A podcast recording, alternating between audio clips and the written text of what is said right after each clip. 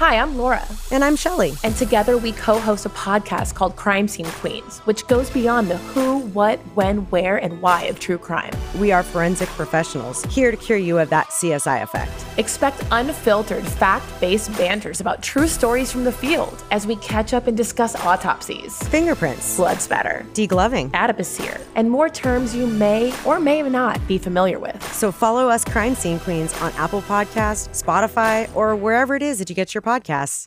Marbling. Trajectory. How to properly cut down a hangman's noose. Trace evidence. You're so vanilla after mine. Trace evidence. Cyanoacrylate fuming. AKA super glue fuming. I know, bitch.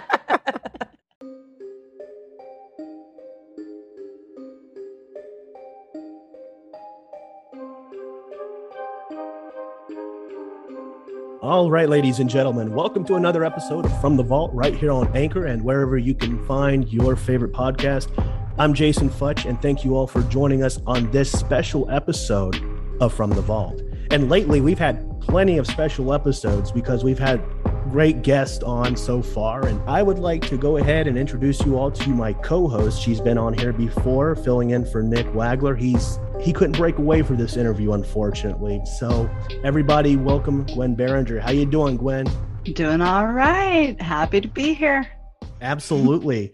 And I mean, it's going to be a great interview. We've got a special guest on here, Detective William Springer of the Palm Beach County Sheriff's Office, whose career goes back decades. And we're excited to kind of break that down, talk to him about his career, and also talk about some of these cold cases that he's been helping solve down there in South Florida. So, without further ado, I'd like to introduce you all to the man himself, Detective William Springer. How are you doing? I'm doing good. Thank you.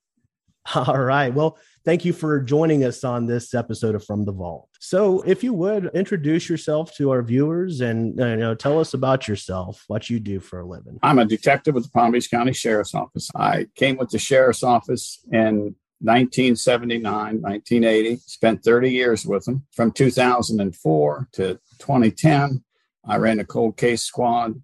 Prior to that, I ran a regular homicide squad from 92 until 2004. I'm kind of going backwards, I guess. But anyway, I started in 1980, 79, 80, road patrol, went into detective bureau, worked homicides, got promoted. And when you get promoted in the sheriff's office, you go back to the road, move back into the detective bureau wherever you want to go after that.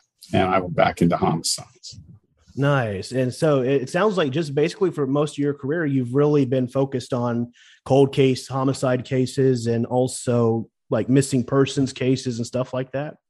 That's always been my interest. But like mm-hmm. I said, prior to that, I spent I took a 10 year retirement out of the Pennsylvania State Police. And let's let's go to that real fast. So, how long were you with the Pennsylvania State Police for?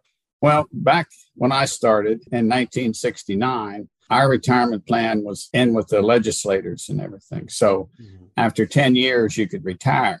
I mean, you don't get a big check, but you know, I kept my benefits and things. I had gone to Penn State, got a degree, promised my wife a daylight job. I couldn't get one with the state police, so I found one in Florida. And when I, we moved down here, that kind of fell through. And after living on starvation wages and working two jobs, I told her the only way we're going to make a living is if I get back to being a, a police officer. And I like being a police officer. Don't get me wrong. I love being a police officer. And when I came back with the sheriff's office, I just started out the ground up and got to do what I like to do, which is work homicides. And and even when I worked homicides in the 80s, I would always play around with the cold cases because they always interested. Yeah. And now when you before you even started in law enforcement, was that your original plan? Were you originally wanting to be in law enforcement as a young man? Yeah, I think so. That was basically it. And back in my day, you had to go into service. You didn't have much choice.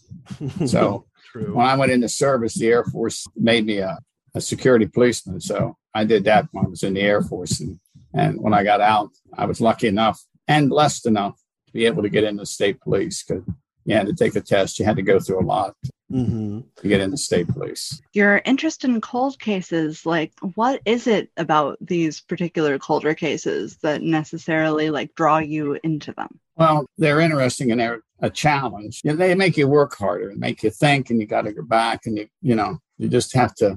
I don't know. It's just intrigued me, and I'm a. I always believe that people shouldn't be able to take somebody else's life. Somebody's life is precious to them. And for somebody just to take somebody's life, I don't think that's right. And I feel it's our job to catch that person and make them pay for it. We don't make the the call what happens to them, but I mean, you know, once we make the arrest, it just goes through the system. But I always believe that that's our job is to get some justice for the families and for the victims. Amen to that. So, of all the agencies, though, in the state of Florida, I mean, even down in Palm Beach County, where you know you've got other cities that have a police force, what made you want to pursue a career in the sheriff's office, particularly? Well, they were more like the the state police. They had countywide jurisdiction.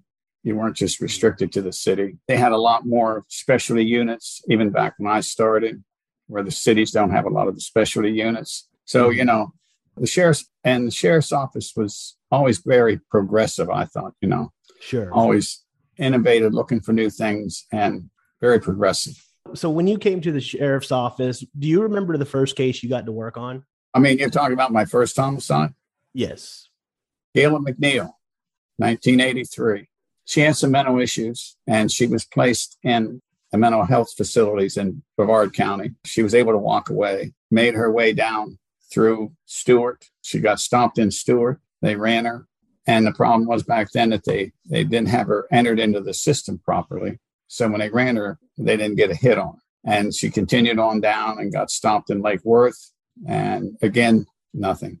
And then the next day, she was found in the canal off Acme Road in 441. Mm. I've never been able to solve it. I had one good suspect, but I can't get anything to connect him. And he was just put to death a couple years ago, maybe last year, the year before. Bobby Joe Long. Mm, okay. He was my best suspect. I interviewed him when he was on death row, but he denied ever doing that. So I do have some other ideas. And it's one reason why I keep working, I think, because every time I think about leaving again, there's always something new coming up in DNA fields that I'm looking at and I'm thinking this could be a good avenue to go in.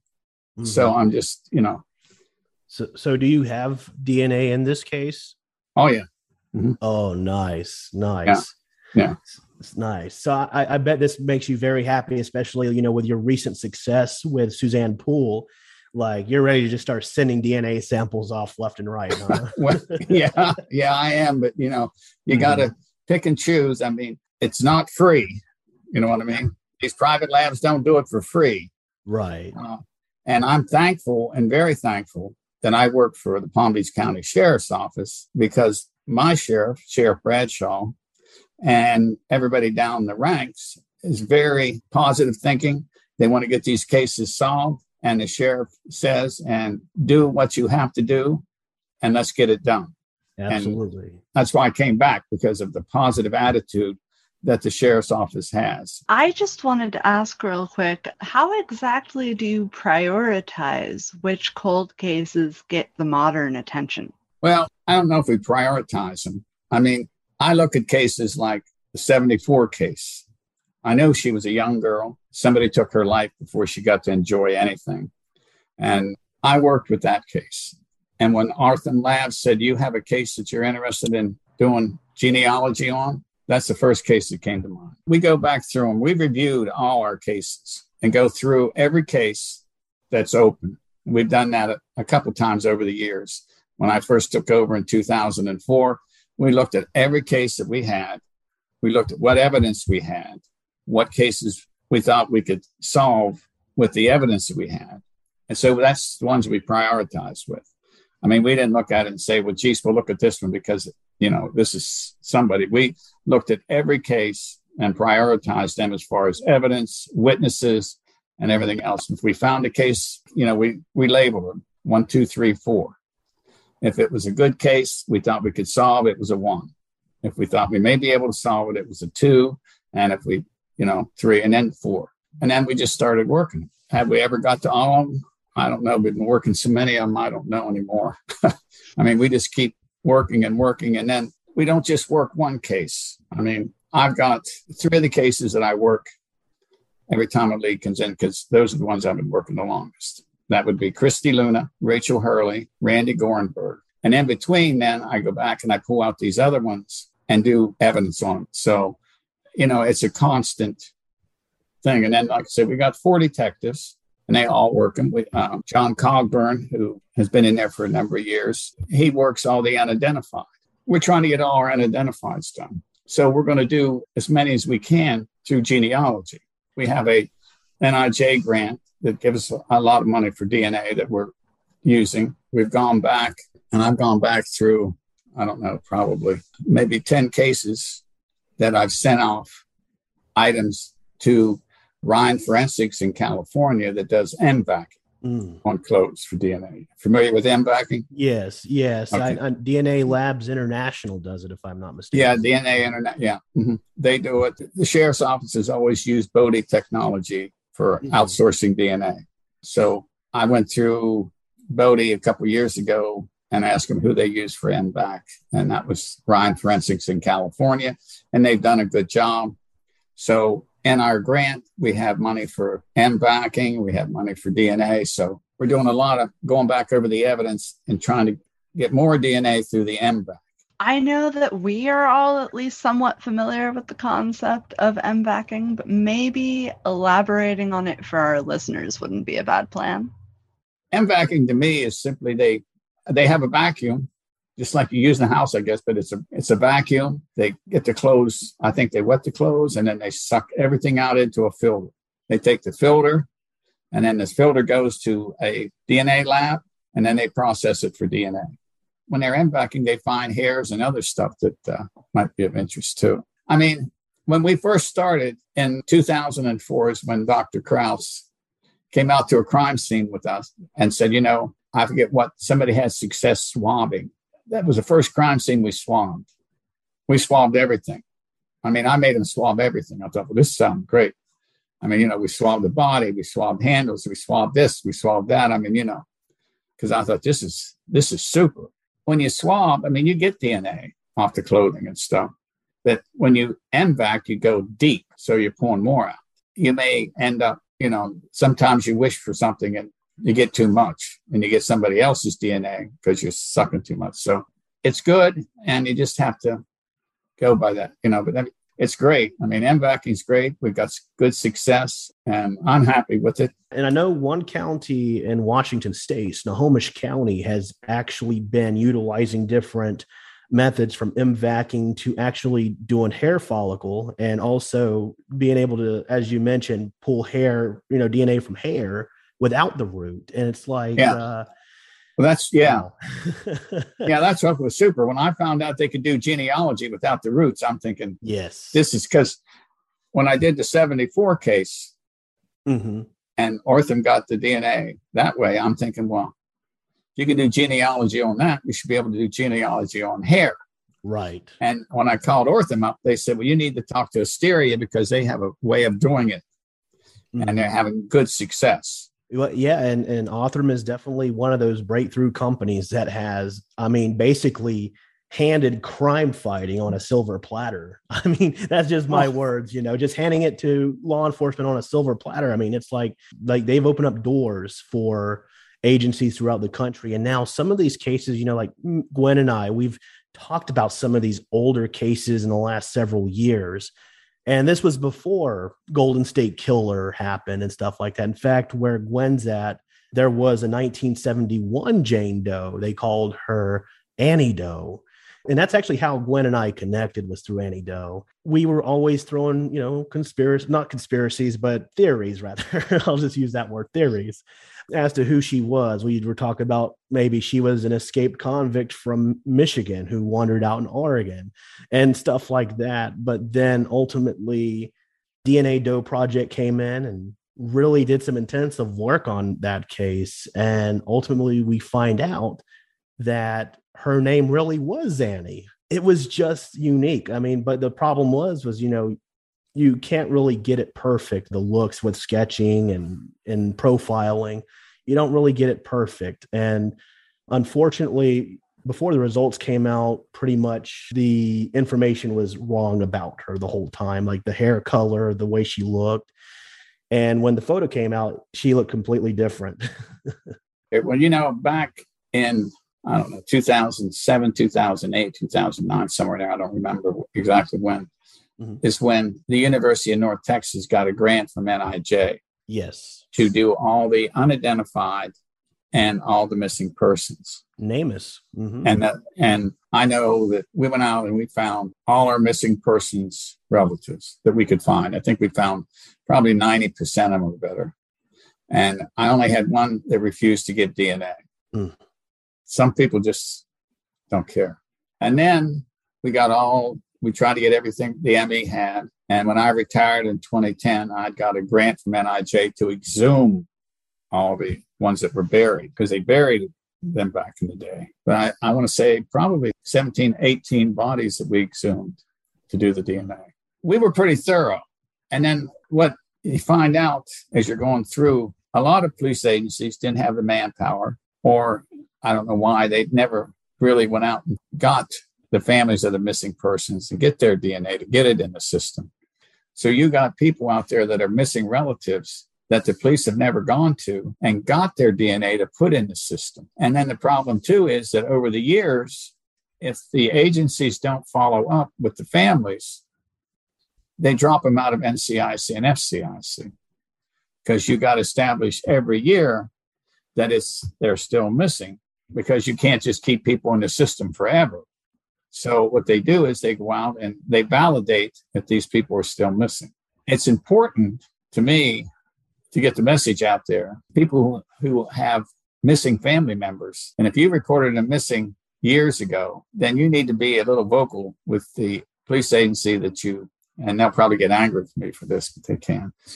But you need to go out and get a little vocal so that they know that you still are looking for your relative and you did a missing persons report and they haven't come back. You haven't heard from them and they disappeared under suspicious circumstances. I mean, it doesn't do me any good to put all our unidentified in the system if nobody else is putting their missing persons in the system because we'll never get a match. I just want to say, bless your department for actually like burying the unidentified dissidents rather than cremating them like some other departments do, because oh my goodness the amount of just like random cremations that like I've run into doing research is absurd. Well, don't praise us too much. We have nothing to do with it. The police departments have nothing to do with it.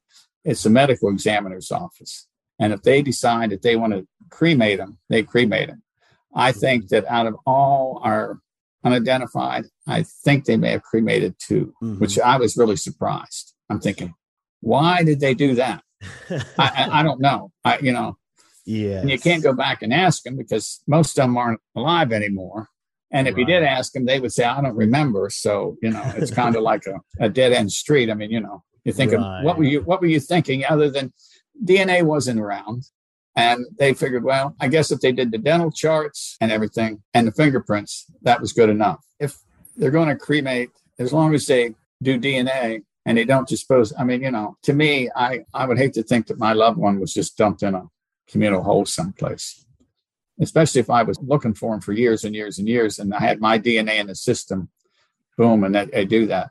Yeah. I just talked to a family that they are looking for one of their relatives. They went out and did 23andMe and another genealogy site that they know that the police search. So if somebody's looking, they'll get a match that's how you know so if you're destroying people's bodies without doing anything then it's a shame i mean i don't it's probably a cost factor. They're looking at the cost. So this is an easy way to to eliminate it. And right. some mm-hmm. people look at people as just being disposable.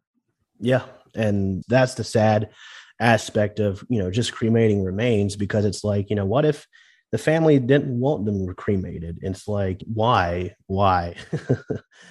like I said, I, the only thing I can I could say is it's they look at the cost factor, and you know, if you're talking about a couple hundred unidentified a year or a hundred unidentified a year, that's a lot. To, and they're looking at cost, and they're not thinking about families.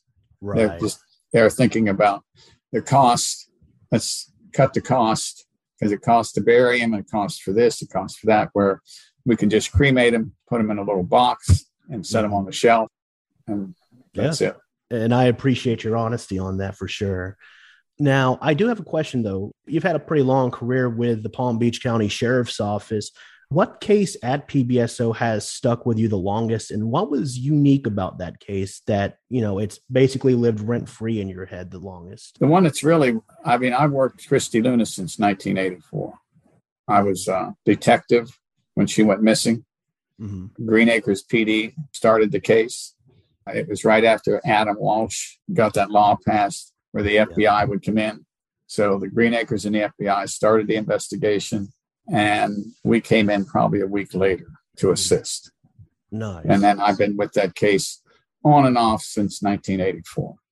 Wow. And, and I know, you know, later we'll be getting into that a little bit deeper, but I've noticed basically on like some of the articles that I've read in relation to that case, you've befriended Christy's family and you've really stayed in contact and close with them through the years as this case has progressed. And what is that like to be able to at least offer them some comfort in that the department is still continuously looking. She hasn't been forgotten. She hasn't been put on a back burner. How does that work for you? Well, I, th- I think, you know, Jenny Johnson, she actually moved back in the house where Christy and them lived in 1984. Mm-hmm. In the event that Christy is still alive and would come back, she wanted to be in that house so that Christy could find her. And I know that she really appreciates all the effort that the sheriff's office has done. Like I said, Sheriff Bradshaw is super. I mean, I don't know if you went, I know you went back and you saw two years ago where we dug up a, a septic tank in a, yes. a, backyard and we took over that street for a whole week. And I mean, the anthropo- yeah, the anthropologist, she was super. Who was the anthropologist on that? You were going to ask me that. Heather. Heather Walsh Haney? Yep. Heather Walsh Ah, you know, it's funny because the CSI technician that we've been interviewing is actually one of her understudies, Laura Zinn. So yeah, she was super. She came over with her grad students. And let me tell you, they did things that, I mean, when we pumped that septic tank, them girls got down in that septic tank and went through what was left in the bottom with their hands and had it all sucked up then they went through and scraped the bottom of that septic tank. I'm telling you, wow. I, they were super, super, super. I mean, and she was so nice. And mm-hmm. I mean, mm-hmm. they worked. Them girls worked, moving dirt, digging dirt, and going through all the dirt that we dug up. Mm-hmm. I mean, we went through everything. And then, well, I won't say we, they went through everything. I helped wow. carry some buckets of dirt, but I had, you know, Mm-hmm. They did. Uh, I'm, I'm telling you, they worked. Wow. And I think there was a guy there with them or two. I said girls, but I don't. Yeah. And, and they were all, I mean, they were super. I mean, they worked and worked and worked. And it was hot. It wasn't like oh. it was, it wasn't like it was winter and it was cold. It was hot. well, I, I, guess if one good thing came out of that, the homeowners were really happy that the septic tank got cleaned out. yeah, they were. Yeah. Yeah. Yeah. And then we fixed the lid too. Hey, there you go. yeah, they got a new lid and everything. So hey, yeah. that's awesome. And they got a very clean septic tank, let me tell you. And not only that, but the company that pumped it out, they were super too. Wow, they, that's awesome. They got a truck, they cleaned the tank out so it was clean, spotless, nothing. And I mean, you know, I was going to say it was just a great team effort. And and Jenny really appreciated it. I mean, I told her not to build her hopes, you know, because that's yeah. You just don't. Because I told her we can't build our hopes until we're we're there. And mm-hmm. I never make promises that I can solve the case or I can right. do it. I, you know, I just I do my best. I'll do what I can do. Yeah, I mean, and that kind of goes hand in hand with you know true crime journalists, cold case detectives, because we're one of those avenues where family members believe we have answers for them or we can help them get the answers, but ultimately, you know, there's never really any guarantees. There's no never really any promises. And and since I've been doing this, I myself will never promise, oh yeah, well, this avenue will probably help solve your case. I just say, let's just get the case out there, give it some airtime. Maybe someone who will listen to this may have valuable information and come forward yeah. and juggles their memory. So it's like, yeah, I mean, it's always good to let them know, hey, look, someone's listening and we care. And I think that's especially in these long term cases, especially Christy's case. I think that's probably one of the most important things when it comes to the family. Yeah. I mean, I think Jenny is just so happy that we still care, that we're still out there working, that we're still, yeah. you know, doing things. And and the sheriff basically told her too. Sheriff Bradshaw mm-hmm. told her, "We'll do what it takes, Johnny. Don't worry, we'll get it yeah. done." Yeah, and Sheriff Sheriff Bradshaw, he's one of the best sheriffs in the state of Florida, maybe even in the entire country. I mean, he's I mean, you know, you got other sheriffs out there that are pretty competitive, but, but I mean, he's mm-hmm. to me, mm-hmm. he's great. I mean, I you know, yes. I I enjoy working there. I enjoy working for him, and like I said, the my sergeant, lieutenant, captain, major, all the way up. I mean, you know, they're very supportive of everything. Good. You know, I mean, and you know, you had to jump through hoops for my interview. Yes, yes. I mean, I was like, you know, because it was funny when I when I called Gwen, I was like, Gwen, we're gonna get we're gonna get uh, Springer on. I think he'll be an easy one to get on the show. And then I left that message on your machine. I get a call from you. It's like, you're gonna have to talk to my PIO lady. I was like, all right, yeah, we'll do it. We'll make it happen. but I mean, you know, my agency is as long as we're putting the cases out there, that's what they yes. want.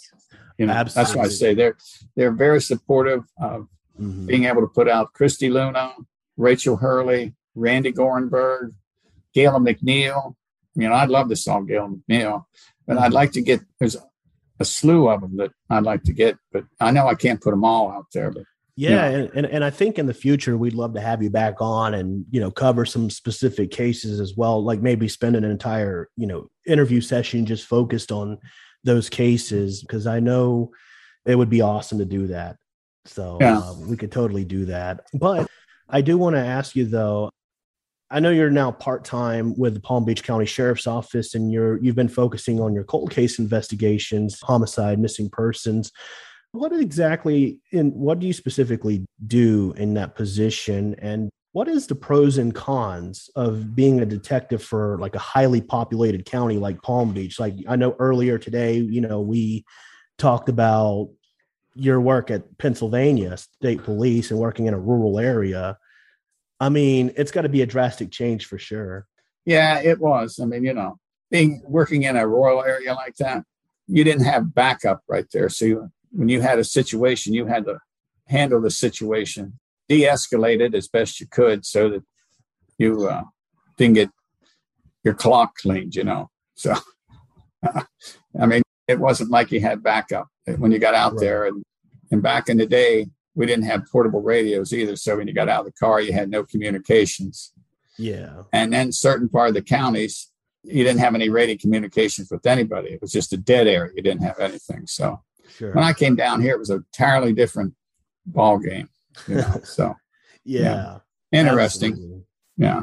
Nice. And so like we kind of also touched on how investigations are changing. What has been some of the more specific changes that you've noticed besides DNA technology improving? Well, what has been some of the more recent stuff that's happened that really comes to your mind when it comes to changes? You know, back in the day, you didn't have all the search engines we have now. You didn't have the internet. You didn't have all these different companies out there that you can go and they got all this information on people. There's so many different search engines out there. Back in the day, you couldn't track people as good. I mean, I can find people now on the 74 case. I was able to find people from 1974. It took a little searching, and you may have to do some checking, you know, back and forth. But yeah, with all the different search engines, and then you can go right on to David and get a driver's license photo. Back when I started, you had to fill out a form and send it to Tallahassee and wait for them to send it back. And then, if you were lucky, your agency would get a computer and you'd be able to send them a, a message, and then they would send you a picture back over like a fax machine. So that didn't come about until the 90s. I had a great supervisor, Sergeant John Kianka. I'm going to give him a plug, even though he's he passed away. But my sergeant, Sergeant John Kianka, was a great homicide guy and he taught me how to do to-do list, how to keep everything. But his thing was when you interview a female, mm-hmm. you get their maiden names, all their married names that they've been married two or three times. You get everything you can on the female so that you can you can track her. But right. you know, like I said, once they leave the area, you have a terrible time finding them because mm-hmm. you didn't have the social media, you didn't have the search engines, you didn't have anything. So yeah, yeah. that the best thing you could hope for is that you got where they were born, where they were raised, where all they lived, so that maybe you can go back and find them that way. Yeah, absolutely. And that and that's awesome detective work right there for sure. And I do also want to ask you one other question too before we move on because I know in the interview you did in the hunt, you name dropped Don Ugliano. Tell me a little bit about him. he was because How do you was, know Don Ugliano? So I don't know him personally, but his name has continuously floated around in a lot of the documents up here in North Florida because he worked for FDLE yeah. out of the Live Oak office. And he is one of the guys that actually identified a specific person of interest in a 1988 missing woman's case here in Lake City. So, but his, I've been reading some of his work over the last several years, and it's just like, I wish I could talk to that man. Don was a super guy. Him and I were detectives together back in the 80s. I loved working with him. He was hardworking, good. He left the sheriff's office to go work for an attorney Mm-hmm.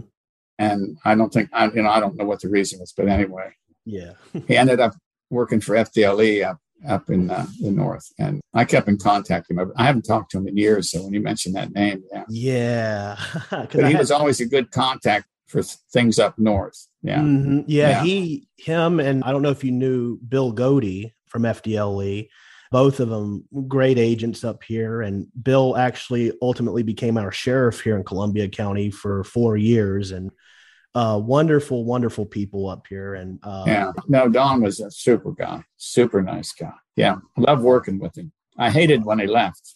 Oh man, I couldn't yeah. believe he left. He's leaving me. I'm thinking, man, yeah, because yeah. um, yeah, because I actually there's a detective here that I'm friends with, and he had nothing but good words to say about Don when he was at FDLE. Yeah. So no, no, he was he was super. I when he left, and then because I when he said he was going to retire, I said, "What are you going to do?" He said, "I'm just going to get in a, a tractor and mow grass along the interstate."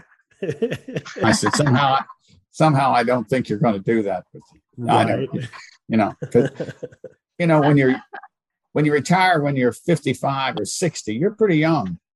Yes. I know you haven't asked me how old I am. I'm 75. Wow, that's ah. still that's still pretty young for today's modern age. So for today's modern age, yes, 75 is, and the secret is you don't stop. Mm-hmm. You keep moving.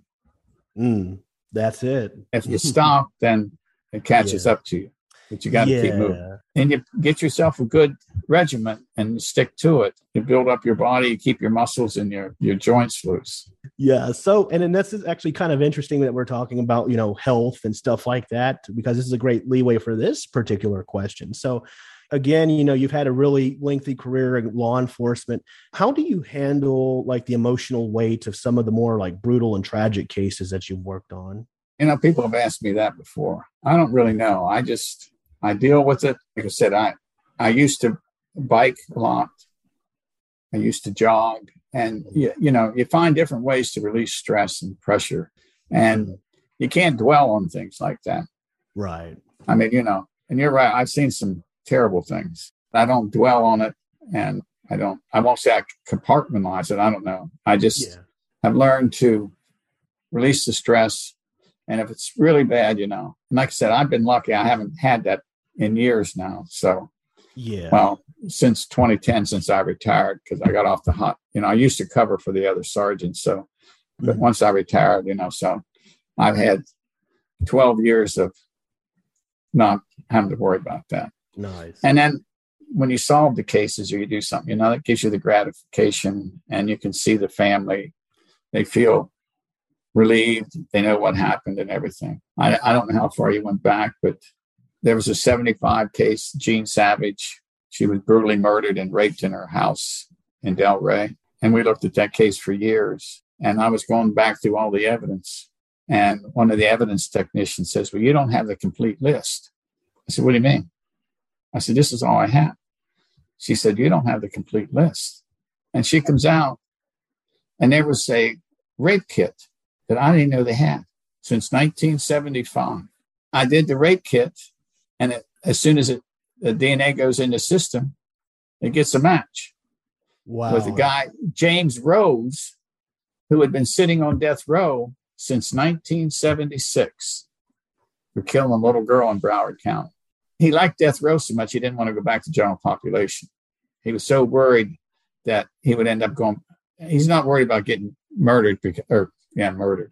He's not Yeah. worried about being executed or electrocuted or whatever.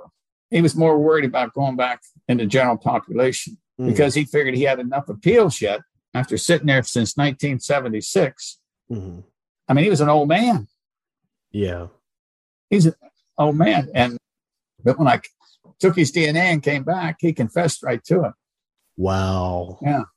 And then since he's on death row, the state just took a, a life sentence on him. He pled straight up to life and it was done. Wow. But Wow. Yeah. I mean, you know, and then you, this lady that was friends with her back then was so happy and appreciated because, you know, she thought, well, it never gets solved. And all of a sudden, boom, there it is. And that's the gratification you get when you see the families and see the emotion from them when you get a, a case solved, whether it's an old case, a new case at all. And that's what we're here for to give the to work for the families and work for the victims. Because I know some people think, well, that's my case, and you know, that's well, it's not your case. It's the sheriff's office case. And I always said, Mm-mm. I don't care who solves it. If you can bring that person in that did it, I'm happy. We'll close it out. I just want to see them closed. Yes. I, I said this one time, and I know everybody thought. I said, I don't care if Santa Claus drags him through the front door I said- and gives me a present and say, "Here you go." You know, there you go. I don't care. That's the main thing. It's not about me. It's about closing the case. I was just kind of wondering. You mentioned like the uh, the families and you know their relief as far as these cases being solved. Have you ever solved a, uh older cold case where like the family members were no longer alive? Well, this 75 case is the oldest one that I solved. And I want to say some of the family members are still around. You know, the husband died two years later from cancer. And I can't remember, I think I talked to maybe a cousin that was still around. But I mean, this 1974 case I just saw, the mother's still alive. She's 90 some years old. Yeah. I remember hearing about that too. Yeah, Mhm. she was 90 some years old. And I mean, now she can be at peace knowing what happened to her daughter. absolutely. You know, when you think about these cases and you think about the, the families, you put yourself in their shoes that something has been taken out of their life. They've lost that everything. When you think about it, you think about Christy Luna. She's eight years old. Here's a little girl who never got to go to graduations. She never got to have a boyfriend. She never got to go to college. She never got to get married. She never got to have children. She never got to enjoy all the things in life that we take for granted. We take that all for granted. And we don't really appreciate a lot of the things that we have in life because we get it and we just accept it and think, well, this is this is how it is. But it's not that way with these people. You got Jenny Luna that ever well, Jenny Johnson now. Every year she celebrates Christy's birthday and she's not there. And then you look at Jenny, she's got a life. Of, I mean, she had another daughter, so she got to enjoy a lot of things with that daughter, but she didn't get to enjoy them with Christy. I mean, that was taken away from her. Same way with Rachel Hurley. She's 14 years old. She's in a young girl having fun, doing nothing wrong, nothing wrong. And same with Christy. They were doing nothing wrong except enjoying life. And if I say it this way, maybe, you know, I'm going to say it anyway. Some piece of shit comes along and takes their life. And then what really, you know, and I, I won't, I won't condemn them, but I know that there's people out there that probably know about it, have information, and they don't come forward. But they got to put themselves in the victim's family's shoes and think, you know, help these people out, give them some happiness or closure in their life, not happiness, but closure, something that they can look at and say, well, thank you for coming forward so that I know what happened to Christy. Because that's all Jenny Johnson wants to know. Yeah. She's not interested in putting somebody in the lecture chair. Right. She doesn't care about that. She wants Christy home Mhm. and she wants to know what happened to Christy. She's not saying, you know, get the guy and put him in a uh, lecture chair. She wants Christy. That's all she wants. She just wants answers. And and I think, I mean, and and Jenny, and I'm sure Jenny's got this compliment many times, but you know, some of the times when I've seen some previous interviews with her, she's just a wonderfully strong woman for doing that. Yeah. And I had a, a, privilege of actually reaching out to her a couple years ago when we did the Christy Luna episode. She didn't agree to an interview, but she did acknowledge that we were doing we were doing good by presenting this case. And yeah, like I wish all I can hope is that sometime down the road, you know, Christy's case can be resolved as well, and in some way or another, whether it be you know someone presenting you guys with a body or just somebody presenting you guys with the truth. And sometimes the truth is, I don't know what. well, say. you know, I you know I can understand that the truth. Yeah. If if it's someone that is a loved one of yours that that that committed the crime, yeah, the pain would be there and the embarrassment Right. But you know what? Sometimes you got to suck it up. Yep. And mm-hmm. and do the right thing. You know. Yep. I mean, life isn't easy, and nobody ever said that everything's going to be a bed of roses. Right. But I mean, if you know, and it's a loved one, yeah, I know you're going to be embarrassed and know it's going to hurt. But at the same time, put yourself in Jenny's shoes. Exactly. Since exactly. 1984, she hasn't known what happened to Christy. Mm-hmm. And, you know, and then you put yourself in, well, Randi Gorenberg, her mother, Heidi Elias, is 90 years old. Sweetest woman in the world. Sweetest woman in the world. And somebody took her daughter.